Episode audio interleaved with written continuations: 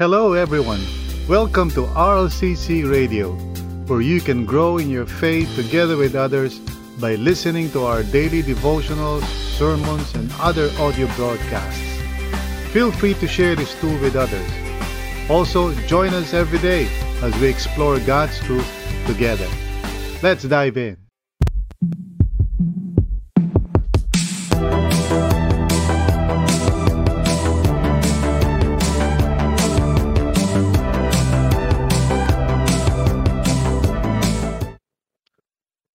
Maraming tao ngayon ang nagre-reject sa gospel, no? Nire-reject nila ang mabuting balita o ang ebanghelyo. And uh, some do so explicitly, talagang kitang-kita mo, obviously, uh, nire-reject nila because meron silang mga objections, meron silang mga tanong that they feel are not yet being answered uh, adequately or to their satisfaction. So, understandable yung ganong uh, sitwasyon. There are people who do not believe in the gospel kasi meron silang mga arguments o may mga objections sila. And uh, we hope, of course, na eventually masasagot yun uh, either through some friend or let's say meron silang mabasa or whatever o mapakinggan na somehow would clarify to them kung ano man yung mga objections nila and they would be ika nga, they would be inclined, ano, magkakaroon sila ng, ano, ng uh, faith to believe in the gospel. So ako, I'm not really very much concerned uh, dun sa bagay niyan because I know that's really part of, uh, uh, you know, the scenario talaga may mga tao do not believe in the gospel because they still do not understand. What I'm concerned about is, uh, you know, yung mga tao who may not necessarily say that they don't believe the gospel. In fact, uh, they're they're the ones who actually say they believe the gospel. Pero by their lives, by their choices, by you know, yung pag tiningnan mo yung lifestyle nila, they are implicitly or ika nga, you know, by implication, no? They do not really believe the gospel because it doesn't really affect yung lifestyle nila, yung decisions nila, yung mga choices nila, you know. Uh, and this is of course a difficult thing because if you try to tell them, you know, or ask them if they believe or do they believe the gospel, of course they would say yes, no? Pero but their but their lives does not conform to to the gospel. And it's tantamount to actually rejecting uh, the gospel, the true gospel anyway, no? Maaring meron silang misunderstanding about it. And uh, again, that's another issue na hopefully ma-resolve, no? Uh, that's why my greatest concern palagi is to make sure that people really understand the good news and really live it out sa buhay nila because that's really what it means to understand the gospel. No, to understand the gospel is not just simply to verbally say you believe, but you live it out, it becomes central sa buhay mo. It becomes the basis of your choices. Now, rejecting the gospel, of course, is, is not is not a simple thing. And I do believe na uh, it's a dangerous thing to do, lalong-lalo na sa mga tao na who profess to believe the gospel, pero by their very actions or lifestyle, they actually reject the gospel. Uh, so Paul is very much concerned, the Apostle Paul, and we're studying the book of Galatians, no?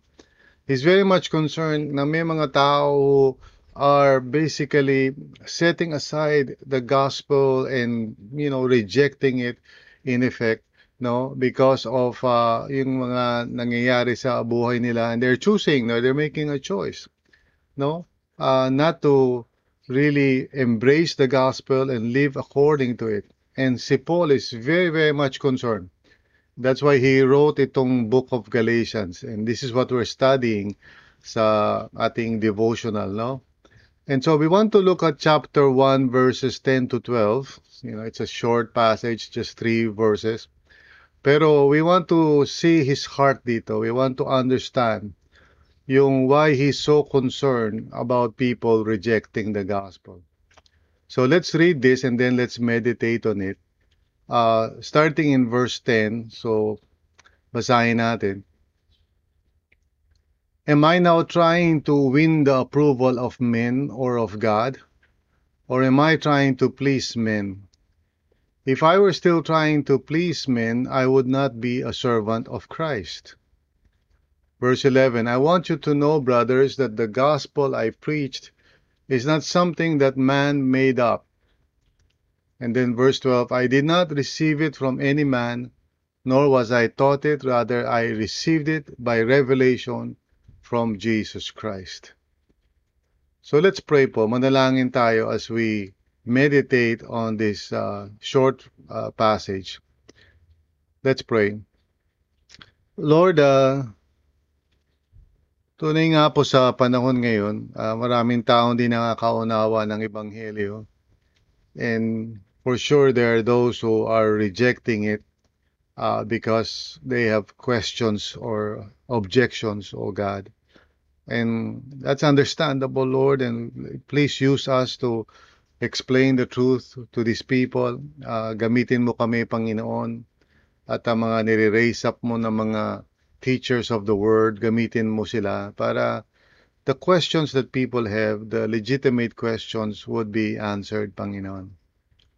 But at the same time, Lord, uh, we are concerned, um, just like the Apostle Paul, sa mga tao who supposedly profess uh, the gospel or belief in the gospel pero by their very actions and lives it seems to be na parang hindi nila nauunawaan or they misunderstand the gospel and they are rejecting the gospel Lord.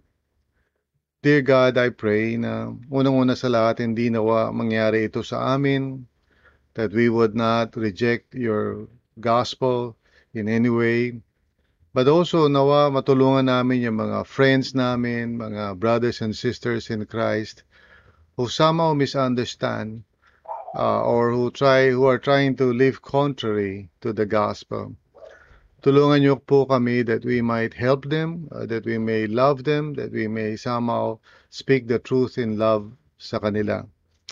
Whether they are part of our families uh, or friends namin, whoever they may be.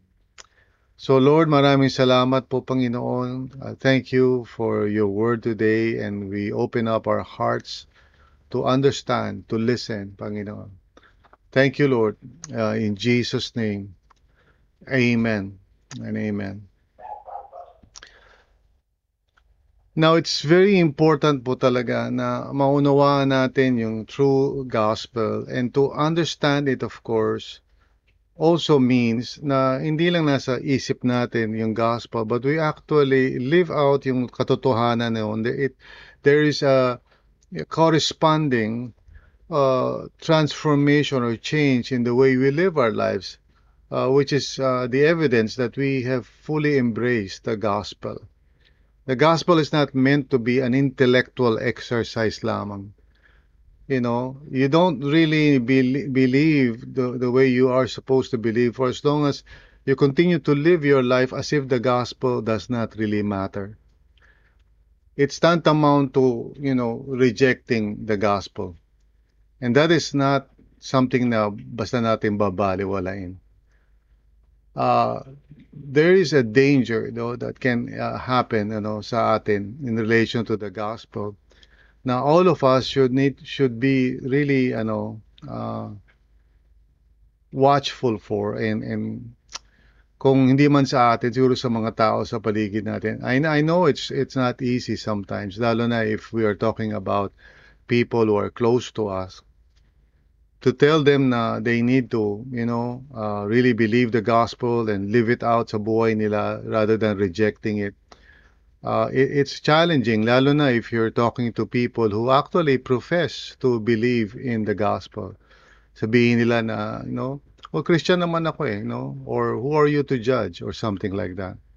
And it's hard to get through to them na believing in the gospel by your mind does not mean that you actually believe it. For unless uh, the gospel actually transforms yung mga choices mo, how you actually live your life in view of that or in, in the light of that. Th- that shows real faith. Eh? Faith is not faith if there is no works, ano? Merong kung walang corresponding uh, actions sa buhay natin that really indicate that uh, we truly believe. I don't mean to say kailangan maging perfect tayo, but you would see talaga there's a change of affections. Know, in other words, what seems to be important then is no longer important now, you know, and there's there's a change in the way we are making uh, choices sa buhay natin, whether in the area of relationships or sa love life or sa entertainment or the way we use our money or time. Well, all of those things are affected because we believe in the gospel. And that's what it really means to believe, no? It's not just parang head knowledge na parang, ah, okay, tama yung gospel. The good news is that through through faith in Jesus, no, if through an interactive relationship with Jesus, uh, everybody and anybody actually, regardless kung sino pa tayo, can experience complete salvation, you know, uh, in the kingdom of God together with others. This is the good news that uh, the Lord wants us to believe in. And if we truly believe in, in that, then we would actually live our life based on an interactive faith with Jesus. So it would affect yung lifestyle natin. Uh, it would affect yung prioritization natin sa Word of God, for example.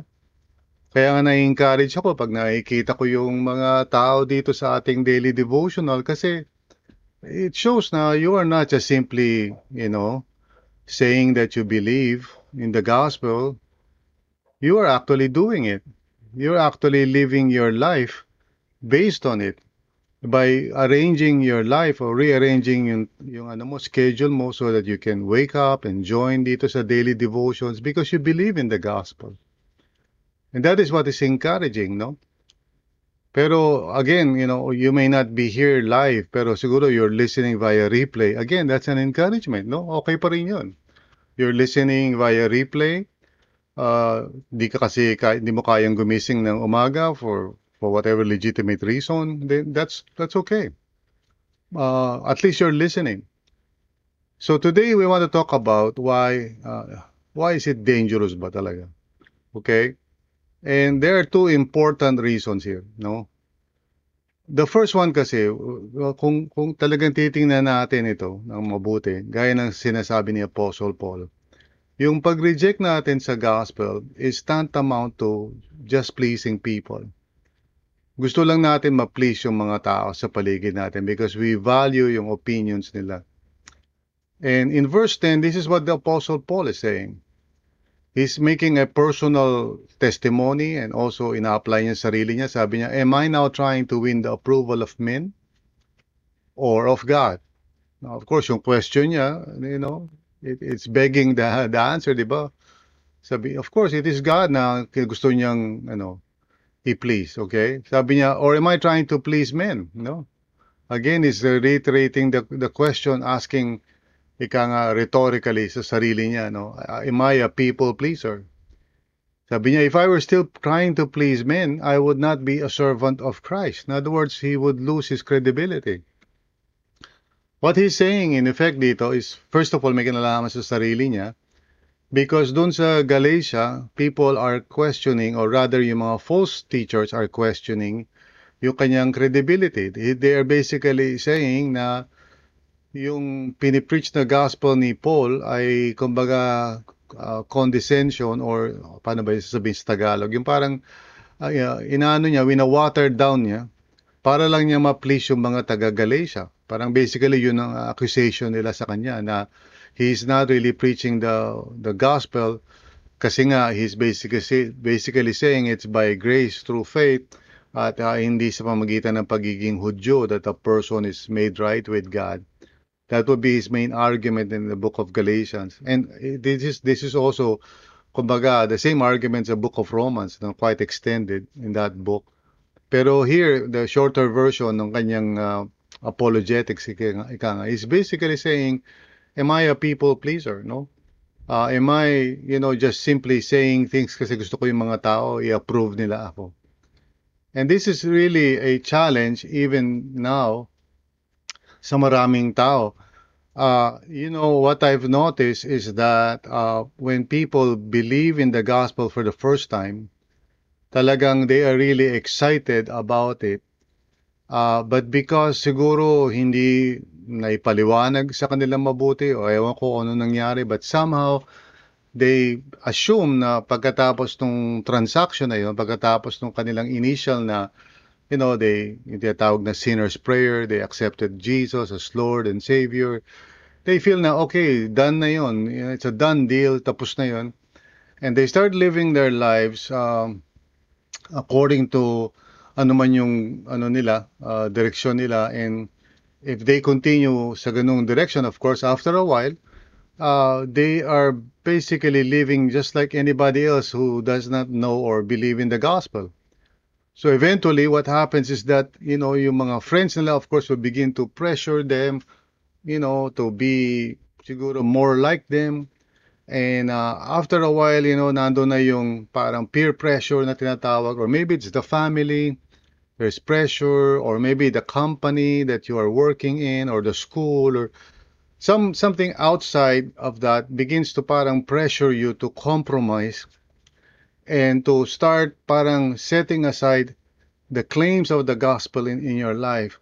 And dahil hindi mo masyado binibigyan ng panahon o oras, hindi mo masyado pinag-iisipan ano ba ang gospel and what does it mean in my life. Yun, hindi mo ina-arrange yung life mo to practice spiritual disciplines that will make your life vibrant and effective and fruitful. In other words, pinababayaan mo yung faith mo, nilalagay mo lang sa autopilot And as a result of that, you begin to be less and less interested in the truth of the gospel and water down yung gospel sa puso mo and you don't understand anymore what it means. Mas, mas concerned ka na, you know, makasama mo yung mga friends mo, mas concerned ka na ma-enjoy mo yung buhay, mas concerned ka to, you know, nandun na po, nandun yung ano mo, source of joy mo. It's no longer yung essential relationship mo with Jesus that gives you that sense of center and uh, alam mo what is truly important, you begin to parang get distracted, no? Because of that tendency to just please people. And this is really the danger dito, okay?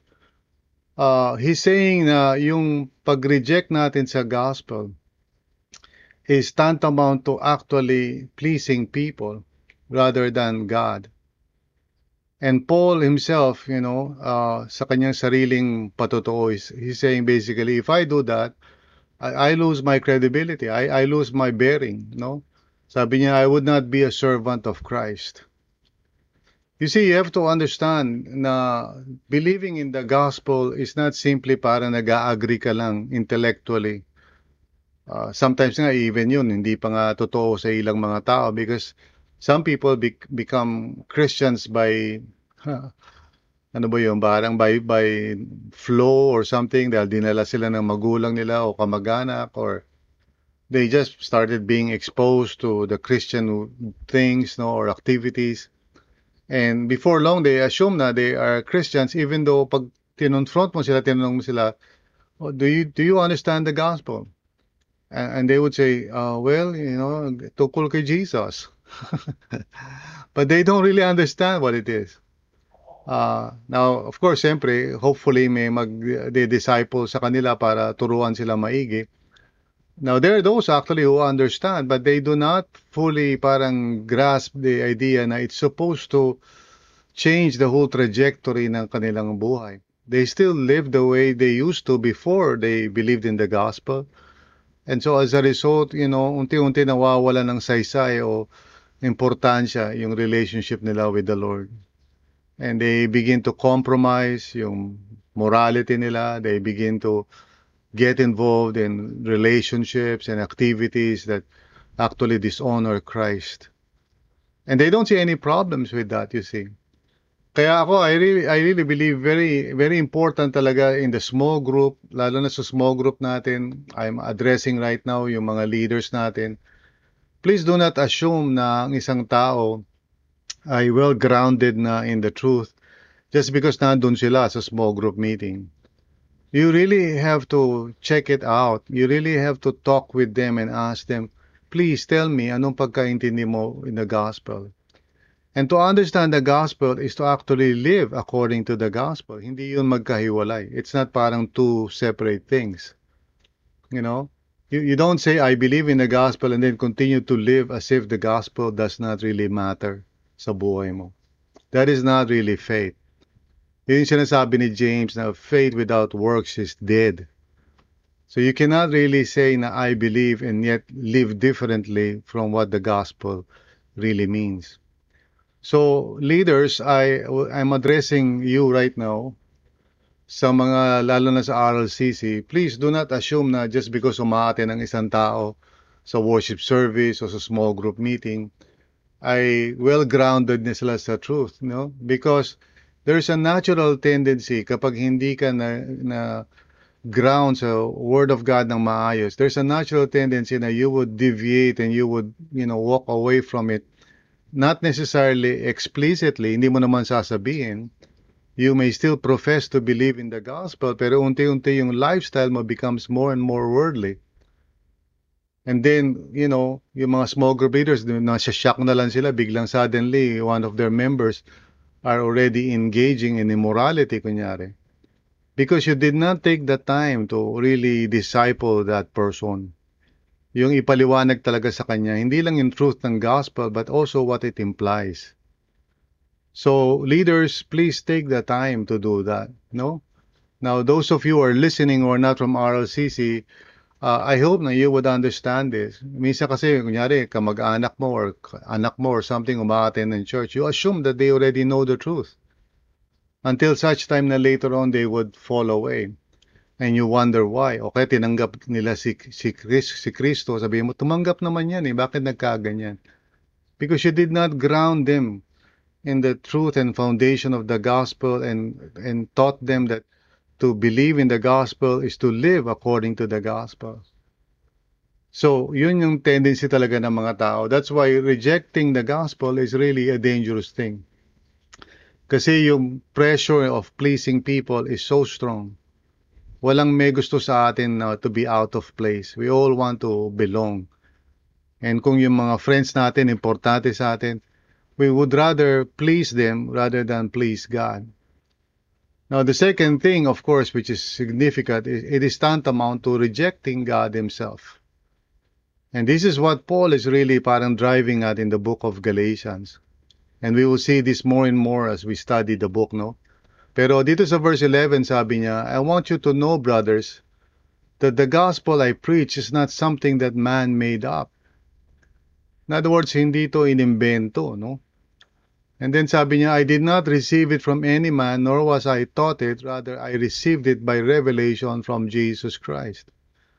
Now, he's, he's not trying to be arrogant dito. He's not saying na parang, oh, naiiba ako sa lahat. Ha? No, he's basically saying na yung pinoproclaim niya na gospel, na, na consistent din naman sa pinoproclaim ng ibang mga apostles, is not something na you know, ginawa lang ng tao. It comes from the revelation of God Himself through Jesus. In other words, it's the truth. And to reject yung gospel na pinapresent niya o pinoproclaim niya doon sa Galatia, that's not a mere personal preference. It is actually a rejection of God Himself. No? Uh, sorry, I was not able to show you the verse. Sabi sa verse dito, uh, verse 11, I want you to know, brothers, that the gospel I preach is not something that man made, man made up. In verse 12, sabi, I did not receive it from any man, nor was I taught it.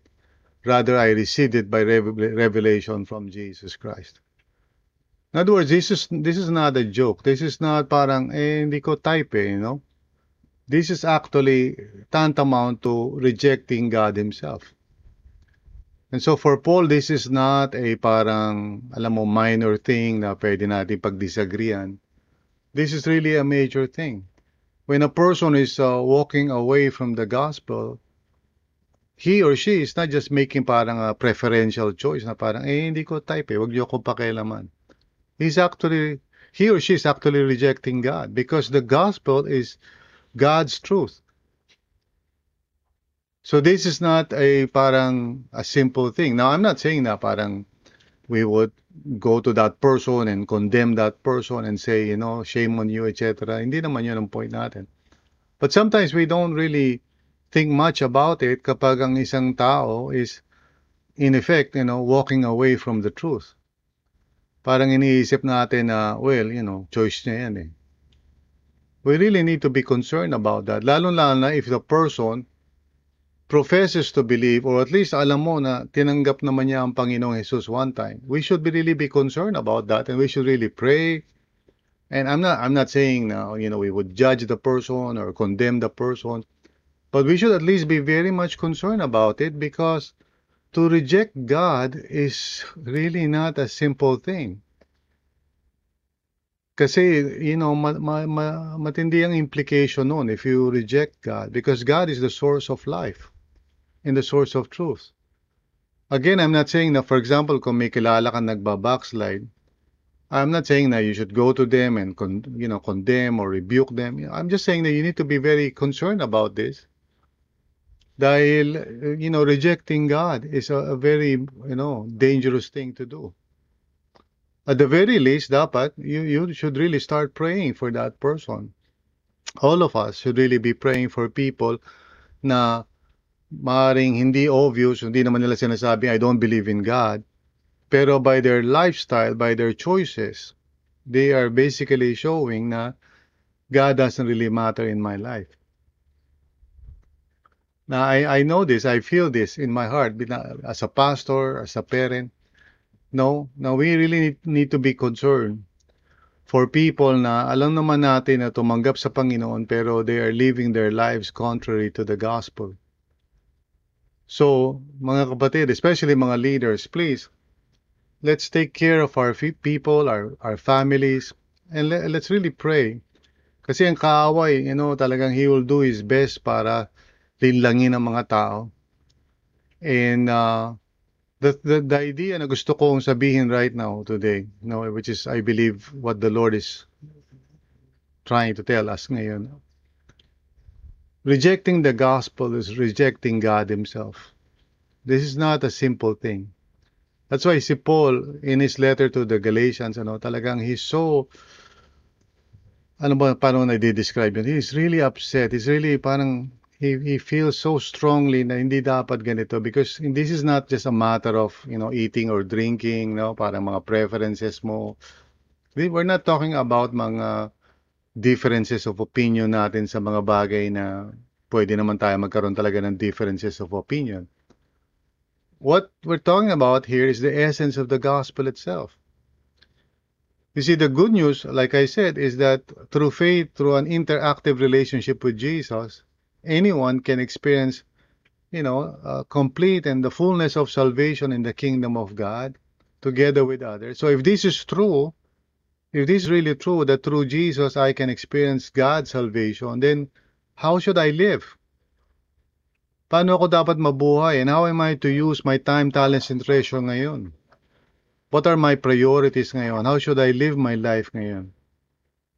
To believe is not just simply to have an head knowledge. To believe is really to say, okay, so if this is true, if the gospel is true, then I cannot just live the way I used to. My life ngayon has, has a different center.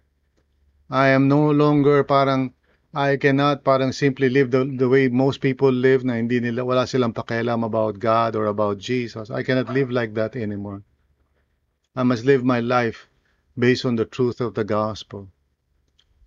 And so rejecting the gospel is rejecting God himself. So therefore, this is a major thing that we should all be concerned about. And of course, ang pinakamahalaga sa lahat is preventive, which means na sa mga small group natin, wag na wag tayo naka-focus lang doon sa discussion, sa Bible study, ganyan, sa fellowship, sa friendship. Hindi yun ang essential na bagay. Ang essential na bagay is naka-grounded ba, naka may foundation ba na maayos yung mga kapatiran natin. Are, do they understand the gospel? Are they living according to it? That's what we need to be thinking about and working toward. Yun dapat ang inaasikaso natin. Because you'll be surprised. A person can be attending church for a long time and then suddenly they, they would you know, just unravel and they would lose their way. And you, you know this, di ba? Alam natin yung mga storya ng mga mga prominent Christians ngayon nga nababali-balita, di ba? Uh, you know, sa Hillsong and uh, Christianity Today. So many places ngayon na medyo God is revealing, ika nga, yung shallowness of faith of many people. I'm not saying na kapag may faith ka, hindi ka na magkakamali. Siyempre, you know, that's not what I'm saying. I'm not saying that if you're a Christian, hindi ka na magfo-fall into sin. That's not what I'm saying.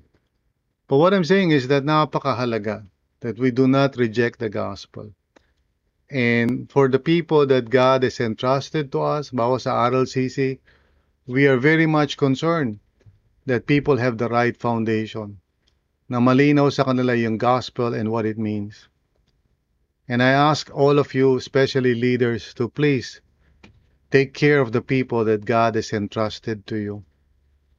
Yung mga core teams natin, please make plans each week to meet with at least one person within your group to see to it na well-founded sila in the gospel at naiintindihan nila what it means to live in accordance with the gospel. Prevention is better than cure. Napakahalaga na i-establish natin ang mga tao in the truth. So, again, rejecting the gospel is rejecting God Himself. Please take this seriously. Uh, I know we cannot control people, uh, but we can pray and we can speak the truth in love. So yun po ang mahalaga. Let's all pray.